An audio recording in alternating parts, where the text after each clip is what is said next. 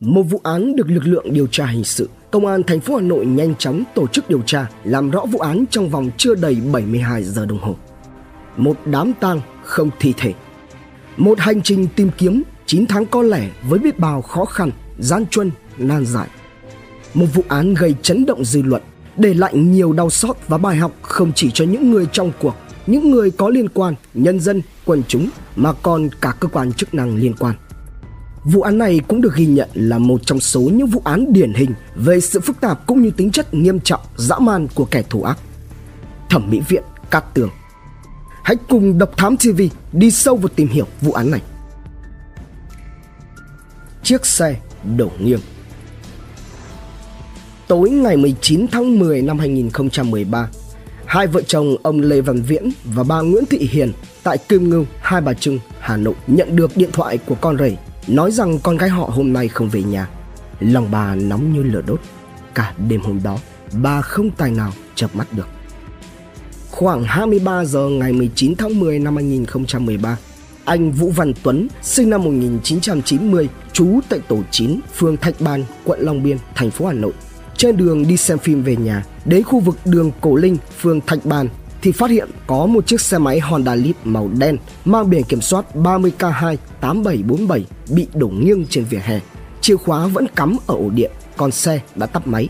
Trên xe có một túi xách. Tuy nhiên, khi này xung quanh không thấy có ai.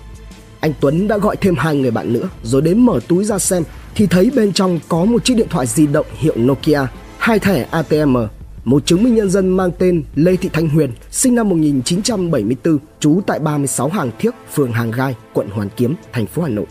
Chính vì thế, anh Tuấn đã lấy chiếc điện thoại di động trong túi xách, gọi đến số gần nhất đã liên lạc thì gặp được anh Nguyễn Hữu Huy là chồng của chị Huyền. Sau khi nghe anh Tuấn thông báo về đặc điểm chiếc xe và các vật dụng thì anh Huy xác định đó là tài sản của chị Huyền, vợ anh. Ngay sau đó khoảng hai mươi ba giờ ba mươi phút cùng ngày, anh Huy đã đến công an phường Thạch Bàn trình báo. Nhận được tin, phòng cảnh sát hình sự P C bốn mươi lăm, công an thành phố Hà Nội đã phối hợp với phòng kỹ thuật hình sự P C năm mươi tư, công an quận Long Biên và các đơn vị liên quan tiến hành khám nghiệm hiện trường, lấy lời khai những người liên quan và tổ chức điều tra.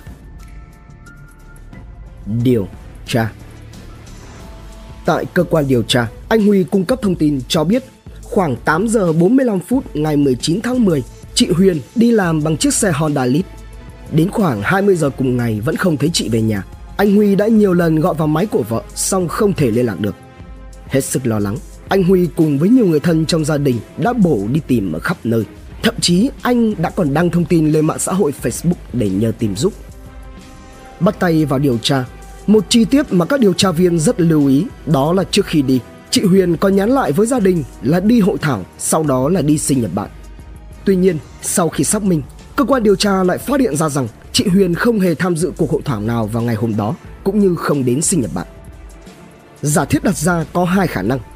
Tình huống thứ nhất, vì một lý do nào đó mà chị Huyền bị mất tích hoặc là bỏ nhà đi. Tình huống thứ hai, có thể đây là một vụ án hình sự, nhưng nơi tìm thấy xe máy của nạn nhân lại không phải là hiện trường chính, đó chỉ là hiện trường phụ, là nơi vứt xe. Cơ quan công an cũng đã loại trừ đây là vụ án giết người cướp của, vì chiếc xe Honda Lead cùng với đồ đạc tài sản của chị vẫn còn nguyên. Nhiệm vụ hàng đầu vào lúc này đó là tìm tung tích chị Huyền. Dưới sự chỉ đạo của Thiếu tướng Nguyễn Đức Trung, Giám đốc Công an thành phố Hà Nội khi đó, Đại tá Dương Văn Giáp, trưởng phòng P C bốn mươi lăm, chỉ đạo lực lượng điều tra đã chia làm nhiều tổ, tiến hành rà soát các mối quan hệ của chị Huyền, các khối mâu thuẫn. Sau một thời gian, cơ quan công an xác định trong các quan hệ công việc, gia đình, bạn bè của chị Huyền đều không thấy nổi lên bất kể một mâu thuẫn nào đủ để khiến cho chị bị bắt cóc hoặc là sát hại. Do đó, công tác điều tra nhanh chóng được chuyển sang một hướng khác. Lúc này thì gia đình chị Huyền có cung cấp một thông tin quan trọng là thỉnh thoảng chị Huyền vẫn nửa đùa nửa thật là sắp tới chị sẽ đi giải phẫu thẩm mỹ để cứu vãn tuổi thanh xuân. Chị Huyền từng có ý định đi thẩm mỹ viện để phẫu thuật nâng ngực.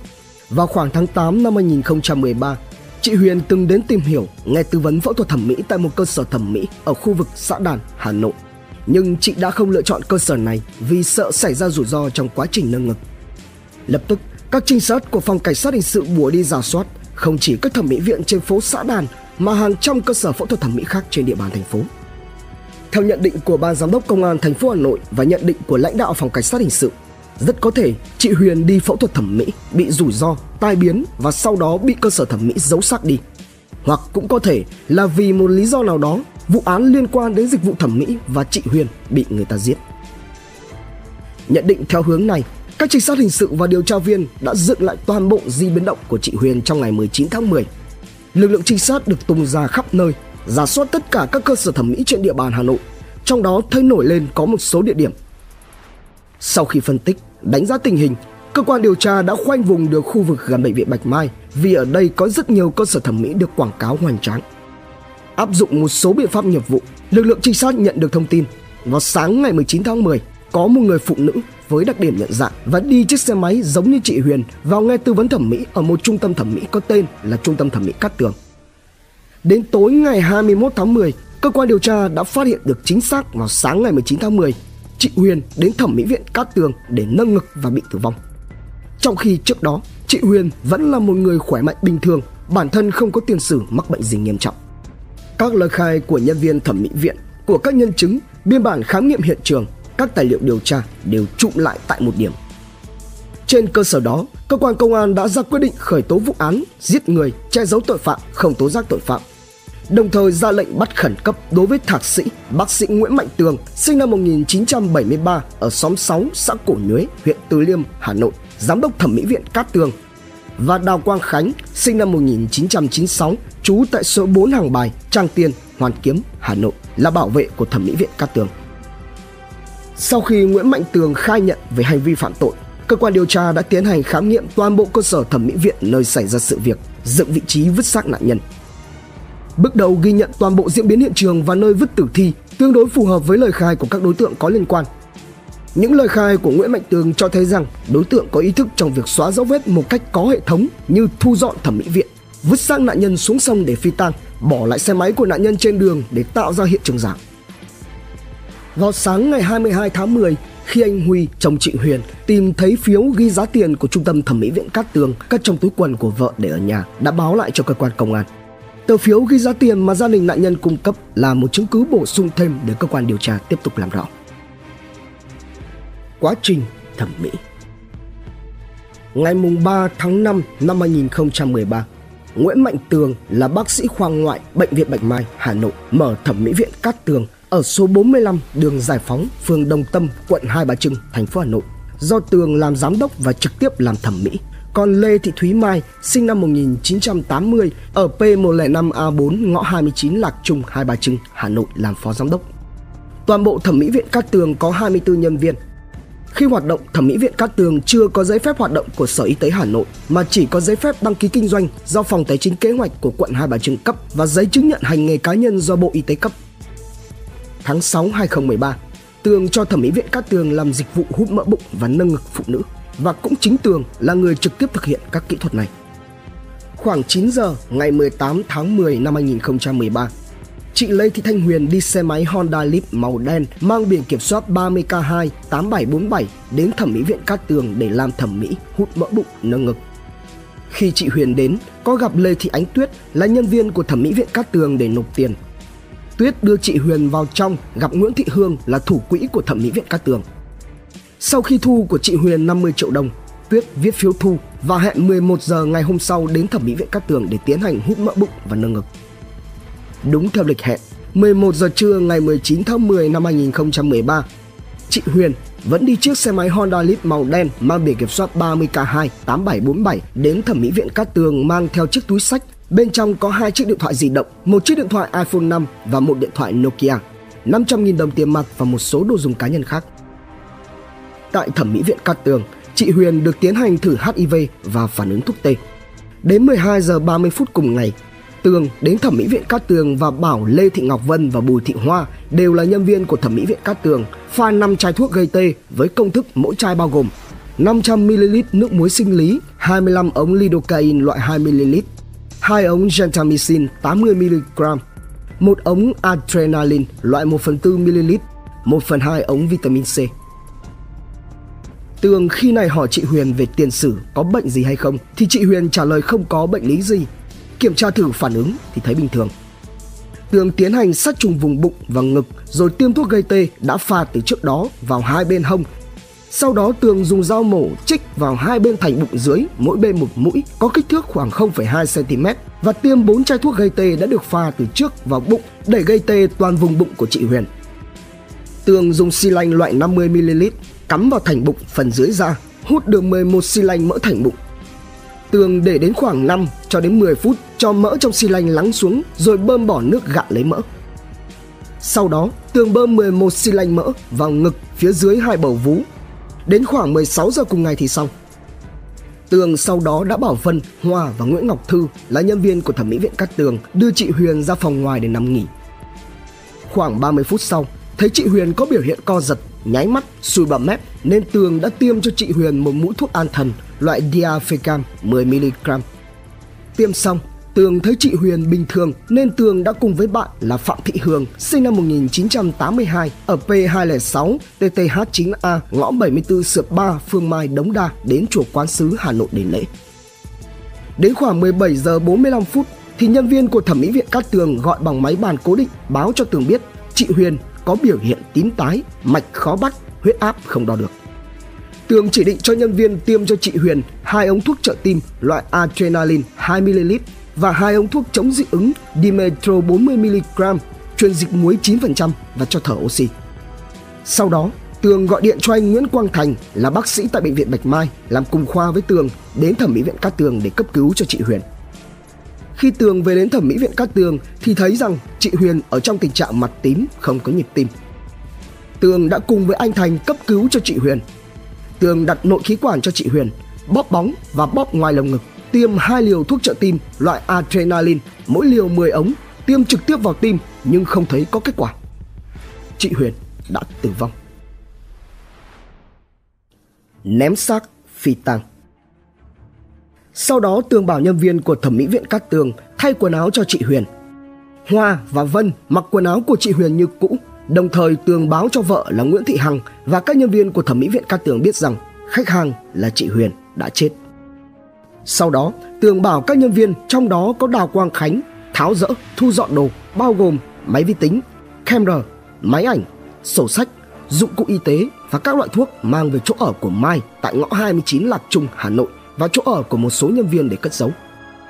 Riêng về chăn, ga, quần áo bệnh nhân có chữ Bệnh viện Bạch Mai, gạc bụng được cho vào năm túi ni lông màu đen có trọng lượng khoảng bảy cân và một bọc ga trải giường. Hà Lan Anh và Nguyễn Thị Hạnh đã thuê xe taxi chở đến cầu Vĩnh Tuy để vứt. Còn về phần tài sản của chị Huyền, Hoa để cạnh xác chị Huyền rồi đi ra ngoài. Khi này Đào Quang Khánh đi vào để dọn dẹp và mở túi xách ra thì đã lấy trộm đi một chiếc điện thoại iPhone năm. Vào khoảng lúc hai mươi mốt giờ cùng ngày, Tường, Mai, Khánh, Thành, Công và Hằng là vợ Tường ngồi tại tầng hai của thẩm mỹ viện Cát Tường bàn nhau thống nhất về việc đưa xác chị Huyền đến bệnh viện Bưu Điện rồi gọi người nhà chị Huyền đến nhận xác. Sau đó, Tường, Mai, Hằng và Thành cùng với một số nhân viên sang quán cà phê Mộc ở đối diện thẩm mỹ viện Cát Tường ngồi uống nước. Khoảng hai mươi ba giờ ba mươi phút cùng ngày, Tường đã đi xe ô tô mang biển kiểm soát hai chín A bốn tám tám tám một đến thẩm mỹ viện Cát Tường rồi cùng với Khánh, Công khiêng xác chị Huyền lên hàng ghế sau xe ô tô để đưa đến bệnh viện Bưu Điện. Tường lái xe ô tô đi trước, còn Khánh đi xe máy của chị Huyền chở theo Công đi theo xe của Tường. Cùng lúc này, Mai đi xe máy lít mang biển kiểm soát hai chín L một một bốn năm tám một của vợ Tường chở Hằng cùng đi. Khi đến cổng bệnh viện Bưu Điện, Mai và Công đi xe máy của Hằng về trước. Tường thấy có nhiều người và xác của chị Huyền bị cứng nên Tường đã sợ không dám đi vào trong bệnh viện mà dừng lại tại ngoài đường. Thấy vậy, Khánh nói với Tường không đưa xác chị Huyền vào bệnh viện nữa mà ném xác xuống sông. Tường đồng ý và quay xe chở xác chị Huyền, còn Khánh thì đi xe máy theo sau. Tường đi theo đường Trần Khắc Trân, Kim Ngưu, Lạc Trung, Minh Khai, cầu Vĩnh Tuy đến đường Cổ Linh, phường Thạch Bàn, quận Long Biên, thành phố Hà Nội thì Khánh đi xe máy vượt lên ra hiệu cho Tường dừng xe lại. Khánh đã bỏ xe máy và túi xách của chị Huyền ở vỉa hè rồi cùng với Hằng lên xe ô tô của Tường. Ở trong ô tô, Hằng can ngăn Tường không được vứt xác chị Huyền xuống sông, nhưng Tường không nghe mà tiếp tục lái xe đi sang quốc lộ năm lên cầu Thanh Trì qua vị trí có nước khoảng một trăm năm mươi mét gần cột đèn số bốn mươi bốn thì dừng lại. Thấy không có người đi qua, Tường và Khánh khiêng xác chị Huyền ra khỏi xe ô tô, đi qua giải phân cách giữa xe ô tô và xe máy, nâng xác chị Huyền qua lan can thành cầu rồi thả xuống sông Hồng. Sau đó, Tường, Khánh, Hằng. Đi về cổng bệnh viện Bạch Mai thì có gặp Mai đang chờ để trả xe máy cho Hằng. Khánh xuống xe đi về nhà, còn Tường đi ô tô đến bệnh viện E gửi rồi cùng với vợ đi về nhà bằng xe máy. Ngày hai mươi tháng mười năm hai nghìn không trăm mười ba, do sợ bị lộ nên Tường đã bảo Khánh đến chân cầu Vĩnh Tuy nhặt lại túi đựng đồ mà Lan Anh và Hạnh đã vứt vì ga trải giường có chữ bệnh viện Bạch Mai. Khánh đồng ý và thuê anh Hoàng Văn Chỉnh, sinh năm một nghìn chín trăm sáu mươi tư ở xã Việt Hưng, huyện Trực Ninh, tỉnh Nam Định, là lao động tự do đến tìm hộ. Khánh đã trả cho anh Chỉnh bốn trăm nghìn đồng. Khoảng mười tám giờ cùng ngày thì Khánh và anh Chỉnh tìm thấy năm túi ni lông màu đen và cho vào bao tải mang về đưa cho Tường, và Khánh được Tường thưởng cho năm triệu đồng. Cùng trong khoảng thời gian này, Tường và Mai bảo với Nguyễn Phương Long, Tuyết, Lan Anh và Trâm mang máy tính đến nhà Trịnh Nhung ở ngõ Quan Thổ một, Tôn Đức Thắng, quận Đống Đa, Hà Nội, tháo ổ cứng máy tính của thẩm mỹ viện Cát Tường. Sau đó, Long mang đầu thu camera đến khu vực cầu Long Biên vứt xuống sông Hồng, còn Tuyết và Lan Anh mang năm ổ cứng vi tính đến hồ Hoàng Cầu, phường Ô Chợ Dừa, quận Đống Đa vứt.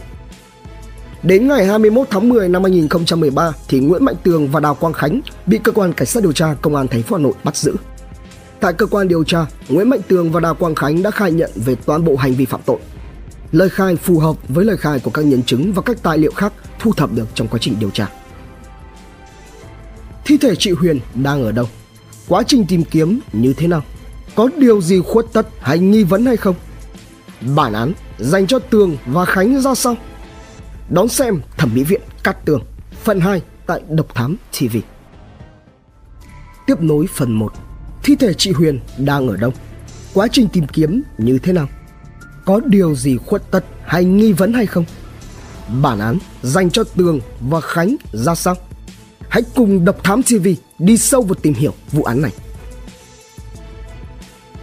Tìm kiếm thi thể. Sau khi Nguyễn Mạnh Tường bị bắt và khai nhận đã ném thi thể chị Lê Thị Thanh Huyền xuống sông Hồng, cơ quan chức năng và gia đình đã tích cực triển khai các phương án tìm kiếm. Sau nhiều ngày quần thảo tại chân cầu Thanh Trì, nơi được xác định là vị trí mà Nguyễn Mạnh Tường đã ném xác chị Huyền để phi tang, thi thể nạn nhân vẫn chưa được tìm thấy. Nhiều lực lượng đã được huy động để tìm kiếm thi thể người xấu số trên sông Hồng xuôi về hạ lưu. Trong đó, hàng chục thợ lặn đã tìm trong nhiều ngày tại các mấu cầu Thanh Trì, dùng nhiều phương tiện máy móc hỗ trợ nhưng không phát hiện ra bất cứ một dấu hiệu, dấu vết nào về thi thể nạn nhân Huyền. Ngày hai mươi ba tháng mười năm hai nghìn không trăm mười ba, nhận được tin báo có thi thể một người phụ nữ trôi trên sông Hồng, khu vực bến đò Hồng Vân tại Thường Tín, Hà Nội. Người nhà nạn nhân Lê Thị Thanh Huyền cùng với lực lượng chức năng tức tốc đến hiện trường để tìm kiếm. Tuy nhiên, khi đến nơi thì không có xác chết như tin báo trước đó. Ngày hai mươi lăm tháng mười, đội lặn bao gồm mười hai người của trường trung cấp nghề giao thông vận tải Thăng Long đã phải làm việc một cách cật lực từ sáng sớm cho đến tối khuya với hy vọng có thể lặn vớt được thi thể của chị Lê Thị Thanh Huyền. Cùng với đó, gia đình nạn nhân còn thuê thuyền đi rà soát dọc theo dòng sông Hồng. Họ lục tung mọi thứ trôi nổi trên sông, không bỏ qua bất cứ một manh mối nào dù là nhỏ nhất. Chiều ngày hai mươi sáu tháng mười năm hai nghìn không trăm mười ba, người dân tại xã Vạn Phúc, Thanh Trì, Hà Nội cũng đã phát hiện ra một xác chết đang phân hủy trôi trên sông Hồng, nằm cách đầu cầu Vĩnh Tuy khoảng mười ki lô mét. Xác chết mang quần áo màu đen. Ngay sau khi nhận được thông tin, gia đình chị Huyền cũng đã có mặt để nhận dạng. Tuy nhiên thì họ vẫn phải thất vọng ra về. Cũng trong chiều ngày hai mươi sáu tháng mười, tại khu vực cầu Tân Đệ nối với Nam Định, Thái Bình cũng xuất hiện một xác chết. Thi thể này được người dân phát hiện nổi lên tại đoạn sông Hồng trải qua xã Bát Tràng, huyện Gia Lâm, Hà Nội, cách cầu Thanh Trì khoảng một ki lô mét. Ngay lập tức cơ quan chức năng và gia đình đã tiến hành xác minh, nhưng đều không phải là xác của nạn nhân Lê Thị Thanh Huyền. Sau nhiều ngày tìm kiếm không có kết quả, vào ngày ba mươi mốt tháng mười, người thân của nạn nhân đã đề nghị cơ quan điều tra thẩm vấn và lấy lại lời khai của bác sĩ Nguyễn Mạnh Tường. Tuy nhiên, lời khai của Tường vẫn không thay đổi. Nuôi hy vọng tìm thấy thi thể chị Huyền, phía gia đình nạn nhân đã mở rộng tìm kiếm ở khu vực cửa Ba Lạt, Thái Bình. Tại đây, gia đình suýt đã bị đắm tàu vì biển động mạnh trong những ngày mưa bão. Ngày mười bốn tháng mười một năm hai nghìn không trăm mười ba, lại rộ lên một thông tin có một nông dân trong lúc đi làm vườn phát hiện ra một ngôi mộ mới đắp tại bãi ven sông Hồng. Người này về thì bị nhập hồn tự xưng là chị Huyền, báo rằng mình bị bác sĩ Tường chôn chứ không phải bị vứt xác xuống sông. Tuy nhiên qua xác minh thì đây chỉ là những thông tin đồn thổi. Ngày mười chín tháng mười một năm hai nghìn không trăm mười ba, gia đình nạn nhân đã cùng với lực lượng chức năng đến lại trụ sở Thẩm mỹ viện Cát Tường để kiểm tra xem Nguyễn Mạnh Tường liệu rằng có giấu xác nạn nhân trong thẩm mỹ viện hay không, nhưng cũng không tìm thấy dấu vết. Sáng ngày hai mươi sáu tháng mười một, do nước sông Hồng đang rút nên gia đình chị Huyền đã quyết định quay trở lại khu vực cầu Thanh Trì để tìm kiếm với hy vọng rằng xác nạn nhân sẽ nổi lên. Chiều ngày hai tháng mười hai, nhận lời mời của cơ quan công an, các giáo sư thuộc Liên hiệp các hội khoa học kỹ thuật Việt Nam cũng đã tham gia tìm kiếm thi thể chị Huyền bằng phương pháp đo từ trường kết hợp với phương pháp phân tích mẫu nước. Tiến sĩ Vũ Văn Bằng là một trong những người trực tiếp tham gia tìm kiếm thi thể chị Huyền bằng máy điện bức xạ. Tiến sĩ Bằng đã dùng máy điện bức xạ quét dọc theo tuyến đường ném xác của bác sĩ Nguyễn Mạnh Tường để tìm kiếm dấu vết. Máy quét bao trùm hết hai bên đường, đặc biệt nhấn vào các điểm cống, hầm, hố, kênh, mương để tìm kiếm dấu vết thi thể chị Huyền. Tuy nhiên, vẫn không tìm thấy thi thể của nạn nhân xấu số. Cũng trong khoảng thời gian tìm kiếm thi thể chị Lê Thị Thanh Huyền, rất nhiều nhà ngoại cảm từ các tỉnh thành khác nhau từ Nghệ An, Quảng Bình, Hà Tĩnh, Cần Thơ đã đến để tư vấn cho gia đình địa điểm có xác của chị. Với những địa điểm mà các nhà ngoại cảm đã xác định, gia đình đều tiến hành tìm kiếm nhưng thi thể nạn nhân vẫn bặt vô âm tín. Ví dụ như có nhà ngoại cảm báo chị Huyền được chôn ở bãi ngô tại Ba Vì. Cả gia đình chị đi xe ô tô lên tận nơi để tìm kiếm. Hễ thấy dấu vết mới nào là liền đào bới, đến nỗi khi chủ bãi ngô họ ra, gia đình phải gửi lời xin lỗi rồi gửi lại một chút tiền bồi thường. Ít ngày sau, có nhà ngoại cảm khác báo rằng chị Huyền trong lúc bị vứt xuống sông thì thi thể bị mắc vào thuyền kéo dạp lên cầu Việt Trì, Phú Thọ. Cả gia đình chị lại nghe theo, thuê thợ lặn tìm kiếm suốt hai ngày trời nhưng không có kết quả rồi lại quay về. Rồi về đến tận quê của Tường tới bốn lần để tìm kiếm, tìm ở những ngôi nhà bỏ hoang, lò gạch cũ nhưng cũng đều không có kết quả. Sự xuất hiện ngày càng nhiều của các nhà ngoại cảm đã khiến cho cuộc tìm kiếm của gia đình nạn nhân gặp thêm nhiều khó khăn và tốn kém hơn. Đám tang không thi thể. Dù chưa tìm được thi thể nhưng vào ngày năm tháng mười hai năm hai nghìn không trăm mười ba, gia đình chị Huyền vẫn tổ chức tang lễ cho chị tại nhà tang lễ Thanh Nhàn, Hà Nội khi đã cận kề bốn mươi chín ngày mất của chị. Một đám tang không có thi thể khiến cho nhiều người đau xót. Rất nhiều người thân và bạn bè đã có mặt để tham dự tang lễ. Không khí tang thương bao trùm, ai cũng xót xa cho người phụ nữ xấu số. Tiếng khóc của người thân khiến cho ai ai cũng nghẹn lòng. Mẹ và vợ của bác sĩ Nguyễn Mạnh Tường cũng đã có mặt trong lễ truy điệu chị Huyền. Sau khi hay tin con trai mình gây tội ác, người mẹ già ấy đã suy sụp rất nhiều. Ngay sau khi tổ chức tang lễ cho linh hồn chị Huyền siêu thoát, gia đình cố nén nỗi đau và lại tiếp tục tìm kiếm thi thể chị cùng với những hy vọng mong manh. Trả lại hồ sơ. Sáng ngày mười bốn tháng tư năm hai nghìn không trăm mười bốn, Tòa Nhân dân thành phố Hà Nội đã mở phiên tòa xét xử sơ thẩm vụ án vứt phi tang xác khách hàng xảy ra tại Thẩm mỹ viện Cát Tường với hai bị cáo.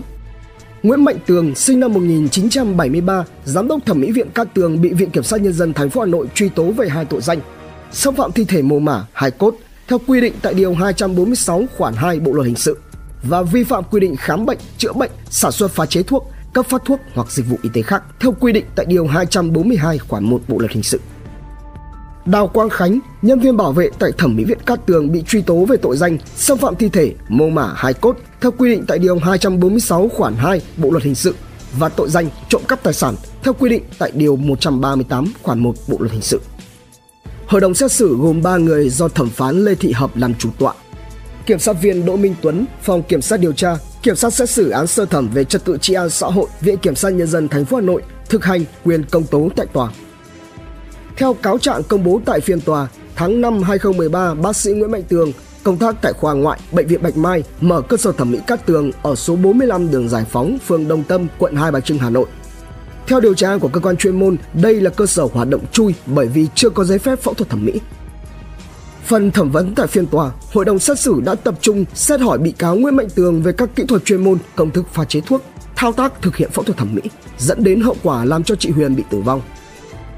Trả lời câu hỏi của chủ tọa về các thao tác trước khi phẫu thuật cho chị Huyền, bị cáo Tường cho biết rằng đã chỉ đạo nhân viên của thẩm mỹ viện là chị Mai thực hiện các kỹ thuật kiểm tra, thử máu chảy, máu đông, chụp tim, phổi, siêu âm.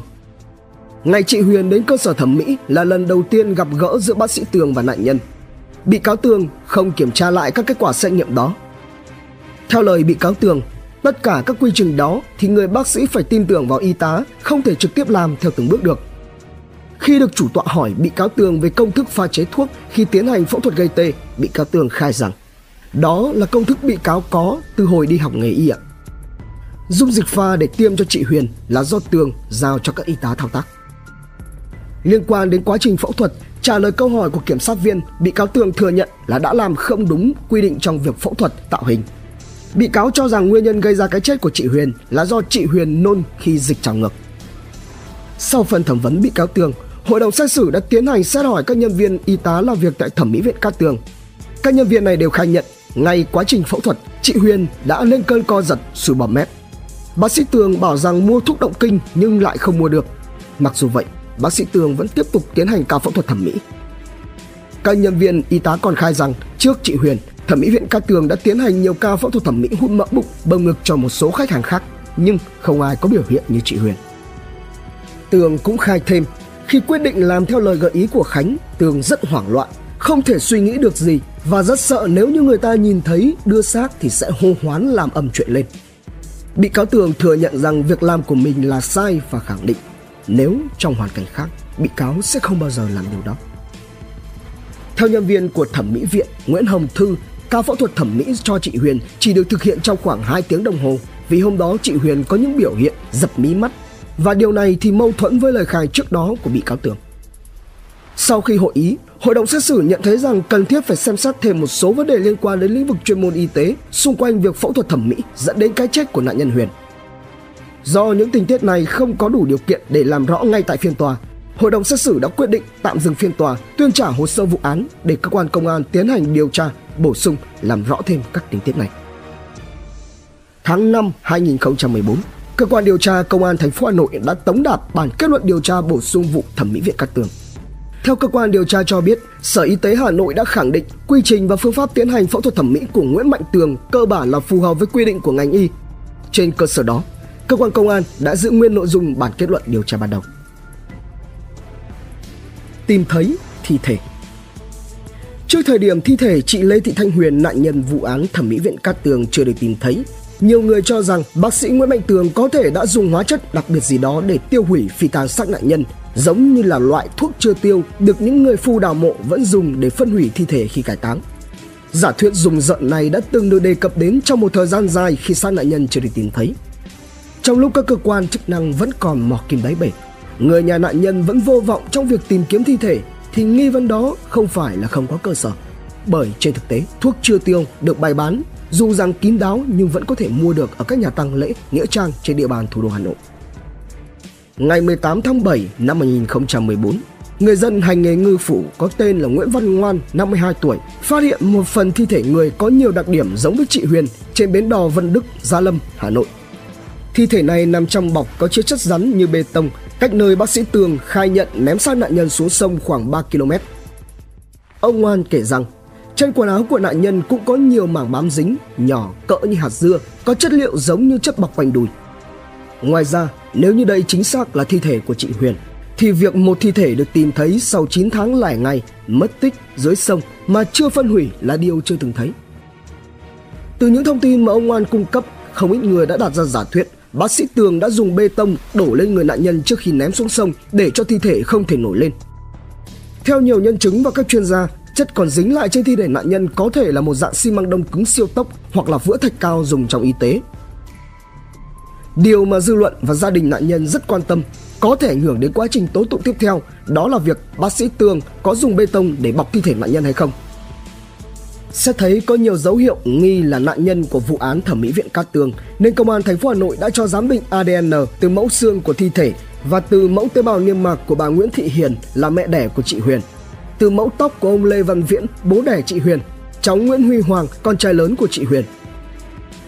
Từ việc xét nghiệm a đê en, Công an thành phố khẳng định thi thể đó chính là của nạn nhân vụ án Cát Tường. Chiều ngày năm tháng tám năm hai nghìn không trăm mười bốn, tại buổi giao ban báo chí Thành ủy Hà Nội, lãnh đạo Phòng Cảnh sát Hình sự Công an thành phố Hà Nội đã xác nhận xác chết ở bến đò Vân Đức, Gia Lâm, Hà Nội chính là chị Lê Thị Thanh Huyền, nạn nhân vụ án Thẩm mỹ viện Cát Tường. Ngoài ra, ngư phủ Nguyễn Văn Ngoan cũng khẳng định Thời điểm phát hiện ra xác chết, tử thi không có đầu và tứ chi. Ngày sáu tháng tám năm hai nghìn không trăm mười bốn, gia đình nạn nhân Lê Thị Thanh Huyền đã đến nghĩa trang thôn Trung Quang, xã Văn Đức, huyện Gia Lâm, thành phố Hà Nội để đắp lại mộ cho nạn nhân xấu số và chuẩn bị cho lễ cầu siêu. Làm rõ nghi vấn chết trước hay sau? Sau khi cơ quan cảnh sát điều tra tội phạm về trật tự xã hội P C bốn mươi lăm Công an thành phố Hà Nội chính thức xác nhận đã tìm thấy thi thể chị Lê Thị Thanh Huyền, nạn nhân của vụ án thẩm mỹ viện Cát Tường sau hơn chín tháng tìm kiếm. Dấu hỏi mà người dân quan tâm là liệu việc tìm thấy xác chị Huyền có thể xác định được chết trước hay chết sau khi bị vứt xuống sông. Việc xác định nạn nhân chết trước hay sau khi bị vứt xuống sông là một điều hết sức quan trọng. Luật sư Nguyễn Hồng Hà, văn phòng luật Hoàng Giao cho biết rằng việc xác định nạn nhân Lê Thị Thanh Huyền chết trước hay sau khi bị ném xuống sông sẽ liên quan đến việc định tội danh đối với hung thủ của vụ án là Nguyễn Mạnh Tường, chủ cơ sở thẩm mỹ Cát Tường. Nếu như chị Huyền chết trước khi bị ném xuống sông thì cái chết của chị chỉ là một tình tiết định tội trong tội danh vi phạm các quy định về khám bệnh, chữa bệnh, sản xuất, pha chế thuốc, cấp phát thuốc, bán thuốc hoặc dịch vụ y tế khác, tức là điều hai trăm bốn mươi hai Bộ luật hình sự. Nếu như chị Huyền chết sau khi bị ném xuống sông thì hành vi của bác sĩ thẩm mỹ viện Cát Tường là hành vi giết người. Có nghĩa rằng trường hợp giám định chứng minh được thi thể của chị Huyền chết do bị ngạt nước, tức là nạn nhân chưa tử vong trước khi bị ném xuống sông, thì khả năng cơ quan điều tra sẽ thay đổi tội danh của Nguyễn Mạnh Tường và đồng phạm sang tội giết người. Và nếu như Tường bị kết luận tội giết người thì hàng loạt các đối tượng liên quan cũng sẽ bị điều tra về hai nhóm tội là che giấu tội phạm và không tố giác tội phạm. Và tất nhiên, Đào Quang Khánh cũng sẽ được thay đổi tội danh. Bà Nguyễn Thị Hằng, vợ của Nguyễn Mạnh Tường, người có mặt trong hành trình ném xác nạn nhân, chắc chắn cũng sẽ không thể vô can. Bên cạnh đó, một giả thuyết khác là nếu kết quả giám định xác định nạn nhân bị ném xuống sông rồi mới chết do ngạt nước thì thi thể của chị Huyền bị mất đầu, tay, chân là do nguyên nhân nào? Luật sư Hà cho rằng với những tình tiết mới này, cơ quan điều tra sẽ phải điều tra lại toàn bộ vụ án. Điều này có nghĩa rằng nếu những nỗ lực tìm kiếm của thân nhân chị Huyền có kết quả thì vẫn có căn cứ khoa học tố tụng để xác định tội danh của Nguyễn Mạnh Tường chính xác. Điều này sẽ giúp cho vụ án được xử lý đúng người đúng tội. Về vấn đề thi thể không có dấu hiệu bị trương, thịt còn chắc chứ không bị thối rữa và không có biểu hiện của người bị chết do dưới nước lâu ngày, cơ quan điều tra đã bác bỏ và khẳng định rằng không hề có chuyện đó. Nạn nhân mặc áo hoa chấm tím, quần đen, đựng trong bọc, cơ thể đã bị phân hủy mạnh, không có đầu, tay và chân bị rời ra, chứng tỏ đã chết từ lâu. Chất lạ. Về chất lạ xuất hiện trên thi thể của chị Huyền, nhiều người đã bày tỏ ý kiến của mình về chất lạ này. Trong kỹ thuật xây dựng, người ta vẫn thường dùng các loại phụ gia chặn nước giúp xi măng đông cứng nhanh. Trên thị trường hiện nay có khá nhiều loại như là Active đê xê không một B, phụ gia dạng bột, Active đê xê không một dạng lỏng, Water Plug hay là Lam Sâu Silex. Các phụ gia này thực chất là một dạng xi măng thủy lực, cũng hay được gọi là xi măng siêu tốc, sẽ đông cứng chỉ sau từ ba mươi đến chín mươi giây. Một chuyên gia nghiên cứu vật liệu xây dựng cho biết rằng, dựa theo miêu tả có thể nhận định thứ vật chất bám trên cơ thể nạn nhân là một trong hai vật liệu, xi măng đông cứng siêu tốc hoặc là vữa thạch cao, loại dùng trong y tế. Tuy nhiên, đặc tính của xi măng đông cứng siêu tốc là khả năng bền vững trong môi trường rất cao. Nếu như nạn nhân bị bao bọc bởi loại vật liệu này thì khi bị thả xuống sông thì thi thể rất khó có thể bị tan ra và nổi lên. Theo đó, nếu như bác sĩ Tường có dùng một loại chất nào đó để bọc vào thi thể nạn nhân Huyền để cho nặng hơn, khó nổi lên hơn thì thủ phạm đã dùng loại vữa thạch cao thường dùng trong y tế. Đây là loại mà ngành y tế thường được dùng để bó bột cố định các đoạn xương bị gãy. Loại vật liệu này tuy cũng có khả năng chịu nước, song sức chịu nước kém hơn so với xi măng siêu tốc. Dưới tác động của môi trường có khả năng bị tan rã sau một thời gian ngắn, khá là phù hợp với các tình tiết trong vụ án. Ngày hai mươi chín tháng tám năm hai nghìn không trăm mười bốn, Công an thành phố Hà Nội đã mời gia đình lên làm việc để thông báo về việc kết thúc điều tra bổ sung vụ thẩm mỹ viện Cát Tường. Đồng thời, cơ quan điều tra cũng trả lời về nghi vấn chất lạ bám trên thi thể chị Huyền trong ngày tìm thấy được xác dưới bến đò Vân Đức theo đúng như yêu cầu kiến nghị trước đó của gia đình.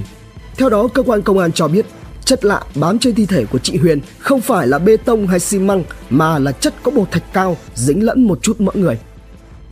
Ngày ba mươi tháng tám năm hai nghìn không trăm mười bốn, cơ quan cảnh sát điều tra Công an thành phố Hà Nội đã hoàn tất quá trình điều tra bổ sung và chuyển đề nghị truy tố sang phía Viện Kiểm sát Nhân dân thành phố Hà Nội. Tòa tuyên án. Ngày mười lăm tháng mười năm hai nghìn không trăm mười bốn, Viện Kiểm sát Nhân dân thành phố Hà Nội đã hoàn tất bản cáo trạng lần hai. So với bản cáo trạng lần một thì bản cáo trạng lần hai vẫn giữ nguyên quyết định truy tố hai bị cáo về các tội danh. Tuy nhiên, bản cáo trạng lần hai, cơ quan tố tụng điều chỉnh điều khoản của tội danh truy tố bị cáo Tường ở khung hình phạt cao hơn. Ngày bốn tháng mười hai năm hai nghìn không trăm mười bốn, Tòa Nhân dân thành phố Hà Nội đã đưa vụ án xảy ra ở Thẩm mỹ viện Cát Tường ra xét xử cấp sơ thẩm. Vào chiều ngày năm tháng mười hai, phiên tòa sơ thẩm vụ án diễn ra. Bản án sơ thẩm nhận định các hành vi vi phạm trong quy trình khám bệnh, chữa bệnh, pha chế thuốc của Nguyễn Mạnh Tường đã khiến hậu quả là một người chết. Sau khi sự việc xảy ra, Tường có hành vi mang xác nạn nhân vứt xuống sông. Hành vi của bị cáo Nguyễn Mạnh Tường không những gây thiệt hại về tính mạng của công dân, gây khó khăn cho hoạt động điều tra, gây bức xúc phẫn nộ trong dư luận, mà còn làm ảnh hưởng nghiêm trọng đến hình ảnh của người thầy thuốc, uy tín của ngành y. Hành vi này còn gây tổn thất một cách to lớn về tinh thần cho gia đình nạn nhân, gây thiệt hại về công sức, tiền bạc của gia đình nạn nhân cũng như của các cơ quan nhà nước trong quá trình tìm kiếm thi thể người bị hại. Mặc dù xác của chị Huyền đã được tìm thấy nhưng không đầy đủ. Hội đồng xét xử sơ thẩm vụ án đã tuyên phạt bị cáo Nguyễn Mạnh Tường mười bốn năm tù về tội vi phạm các quy định về khám bệnh, chữa bệnh và năm năm tù về tội xâm phạm thi thể, mồ mả, hài cốt. Tổng cộng hình phạt là mười chín năm tù giam. Bị cáo bị cấm hành nghề năm năm sau khi thực hiện xong hình phạt tù. Ngoài ra, về trách nhiệm dân sự, bị cáo Nguyễn Mạnh Tường có trách nhiệm bồi thường cho gia đình nạn nhân Lê Thị Thanh Huyền, số tiền là năm trăm tám mươi lăm triệu đồng. Bị cáo Tường còn phải trung cấp nuôi hai con của chị Huyền, mỗi cháu một triệu đồng trên tháng cho đến khi các cháu mười tám tuổi. Sau khi nghe hội đồng xét xử đọc bản án sơ thẩm, bị cáo Tường không kêu oan nữa mà chỉ xin giảm nhẹ án. Tường khai nhận thẩm mỹ viện hoạt động khi chưa có giấy phép hoạt động. Trong quá trình tạm giam, bị cáo nhận thấy hành vi của mình là sai nên không kêu oan nữa mà chỉ xin giảm nhẹ mức án. Những điểm cộng mà bị cáo Tường nêu ra cho bản thân là trong quá trình công tác luôn hoàn thành tốt nhiệm vụ. Sự việc đáng tiếc xảy ra cho chị Huyền là tai nạn nghề nghiệp, còn trước đó thì chưa từng có tiền án tiền sự. Bị cáo Tường nói lời sau cùng.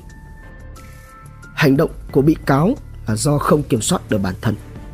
Bị cáo mong muốn để giảm nhẹ hình phạt. Bị cáo rất ân hận về hành vi của mình, mong muốn gia đình chị Huyền bao dung tha thứ cho bị cáo. Bị cáo Đào Quang Khánh, bảo vệ của Thẩm mỹ viện Cát Tường, nhận mức án hai mươi tư tháng tù về tội xâm phạm thi thể, mồ mả, hài cốt và chín tháng tù giam về tội trộm cắp tài sản. Tổng hợp hình phạt là ba mươi ba tháng tù giam. Khánh được xác định là có vai trò giúp sức có mức độ. Hành vi trộm cắp tài sản thuộc trường hợp ít nghiêm trọng, giá trị tài sản chiếm đoạt không lớn đã được thu hồi. Khánh phạm tội khi chưa thành niên nên nhận thức còn hạn chế, được xem xét giảm nhẹ một phần hình phạt. Đối với vợ của Tường, do có hành vi ngăn cản chồng mình ném xác nạn nhân nên Nguyễn Thị Hằng được xác định là không phạm tội. Đối với một số nhân viên của Thẩm mỹ viện Cát Tường, biết việc bác sĩ Nguyễn Mạnh Tường thực hiện hút mỡ bụng nâng ngực cho chị Huyền, và Nguyễn Quang Thành là bác sĩ khoa ngoại của Bệnh viện Bạch Mai được Tường gọi đến Thẩm mỹ viện Cát Tường để giúp cho Tường cấp cứu cho chị Huyền, nhưng chị Huyền đã tử vong. Và các đối tượng này cũng không tố cáo với cơ quan chức năng. Tuy nhiên, hành vi của các đối tượng này không cấu thành tội nên cơ quan cảnh sát điều tra không đề cập xử lý. Ngày hai mươi ba tháng mười hai năm hai nghìn không trăm mười bốn, tức là mười hai ngày sau khi tuyên án, Tòa Nhân dân thành phố Hà Nội đã nhận được đơn kháng cáo toàn bộ bản án của Nguyễn Mạnh Tường mười chín năm tù về các tội xâm phạm thi thể, mồ mả, vi phạm quy định về khám chữa bệnh. Tường cho rằng bản cáo trạng của vị kiểm sát có nhiều nội dung không đúng, việc xét xử là chưa thỏa đáng, làm cho tội chồng thêm tội, bản án đối với bị cáo quá nặng. Ngoài ra, bà Nguyễn Thị Hằng là vợ của Tường cũng có đơn kháng cáo xin lại nửa chiếc xe ô tô mà tòa sơ thẩm tuyên tịch thu xung công quỹ để có tiền bồi thường cho gia đình nạn nhân. Sáng ngày mười một tháng chín năm hai nghìn không trăm mười lăm, Tòa Phúc thẩm Tòa Nhân dân tối cao tại Hà Nội mở phiên tòa xét xử phúc thẩm vụ án Thẩm mỹ viện Cát Tường.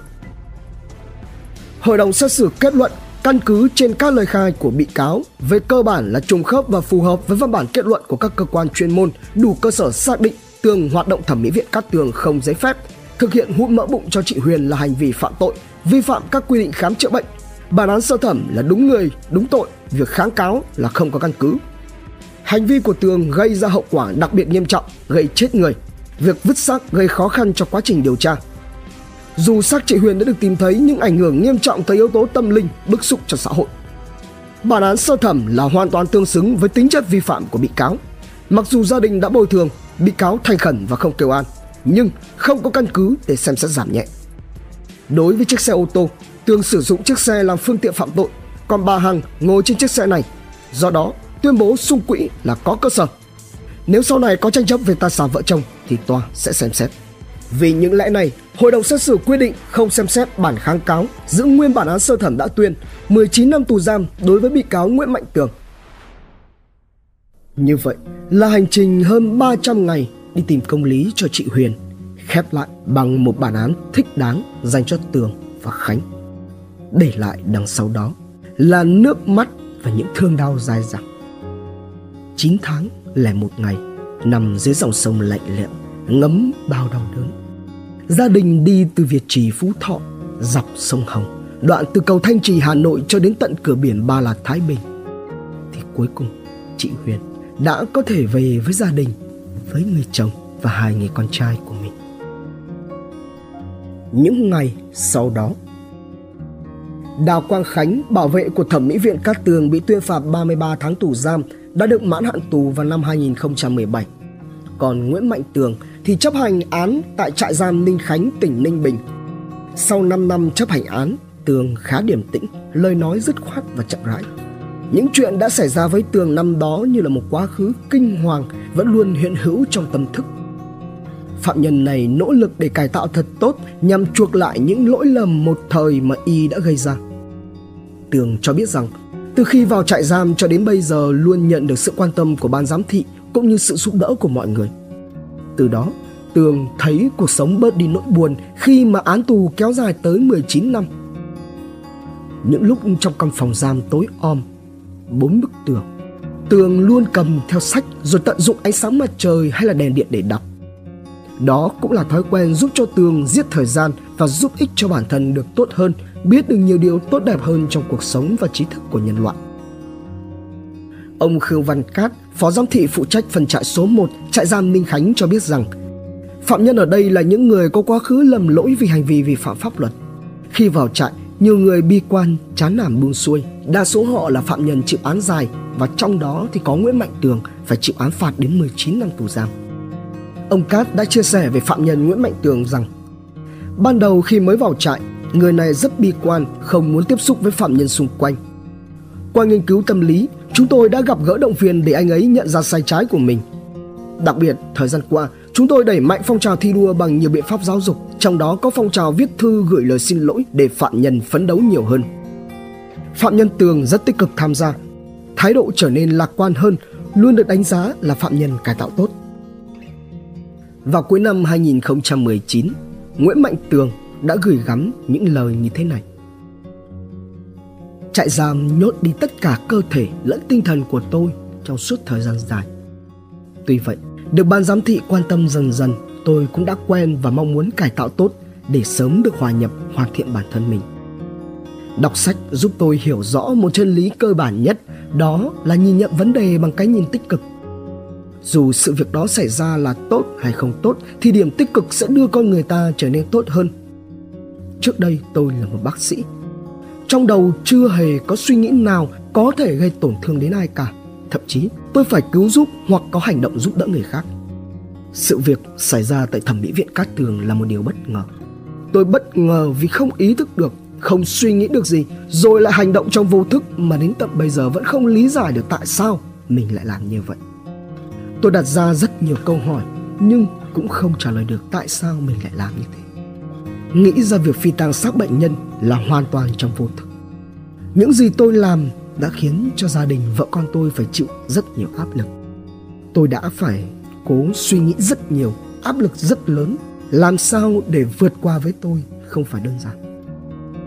Tôi luôn cố gắng động viên vợ con vượt qua và họ cũng động viên tôi để cố gắng đi qua những ngày tháng khó khăn. Khi xảy ra chuyện, con tôi còn rất nhỏ. Cháu chưa nhận thức được nên thường hay hỏi mẹ, tại sao bố đi mãi không về? Tôi biết con nhớ mình và chính tôi cũng rất nhớ con. Khi được gặp con, mới đầu con nói, à, bố đây rồi. Lúc đó tôi không nói gì, chỉ nhìn con. Chỉ nói với con rằng bố sắp về rồi. Bố đi làm sẽ sớm về với con. Những hành động của con khiến cho tôi cảm động, giúp tôi có động lực phấn đấu để cải tạo tốt nhằm chuộc lại lỗi lầm rồi về lại với gia đình. Con người quý nhất đó là gia đình. Sự mất mát này không ai mong muốn. Tôi rất hối hận và cảm thấy tiếc nuối. Mong sao gia đình bị hại thông cảm và tha thứ cho lỗi lầm đó của tôi. Những thứ trong quá khứ đã xảy ra giờ không thể làm lại được. Đây là lời xin lỗi xuất phát từ trái tim. Tôi chỉ mong, hy vọng nhận được sự tha thứ của gia đình bị hại dù chỉ một chút thôi. Điều chân thành nhất muốn nói ra lúc này đối với gia đình bị hại cũng như với vợ con tôi là tôi mong nhận được sự thông cảm vì những điều sai lầm mà tôi đã gây ra cho cả hai. Sự khoan dung không chỉ tốt cho tôi mà cho cả gia đình hai bên. Trước nhất là sự tạ lỗi đối với gia đình bị hại cũng như tạ lỗi đối với gia đình mình, đối với truyền thống mà gia đình đã gây dựng. Tuy nhiên, khi xảy ra sự việc như thế này, tôi không biết nói thế nào để bào chữa cho mình. Tôi chỉ biết xin lỗi toàn bộ ngành y, xin lỗi rất chân thành cái nghề, cái nghiệp của mình.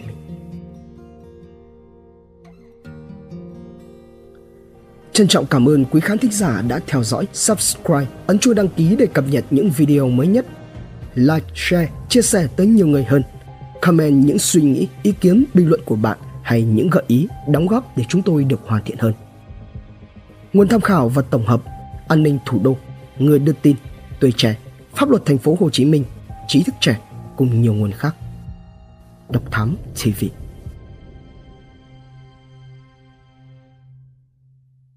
Hành trình khám phá những vụ án kinh điển và bí ẩn cùng Độc Thám ti vi. Những uẩn khúc chưa lời giải, những âm mưu chưa từng hé lộ, những sự thật đang bị che giấu. Tất cả sẽ có tại Độc Thám ti vi.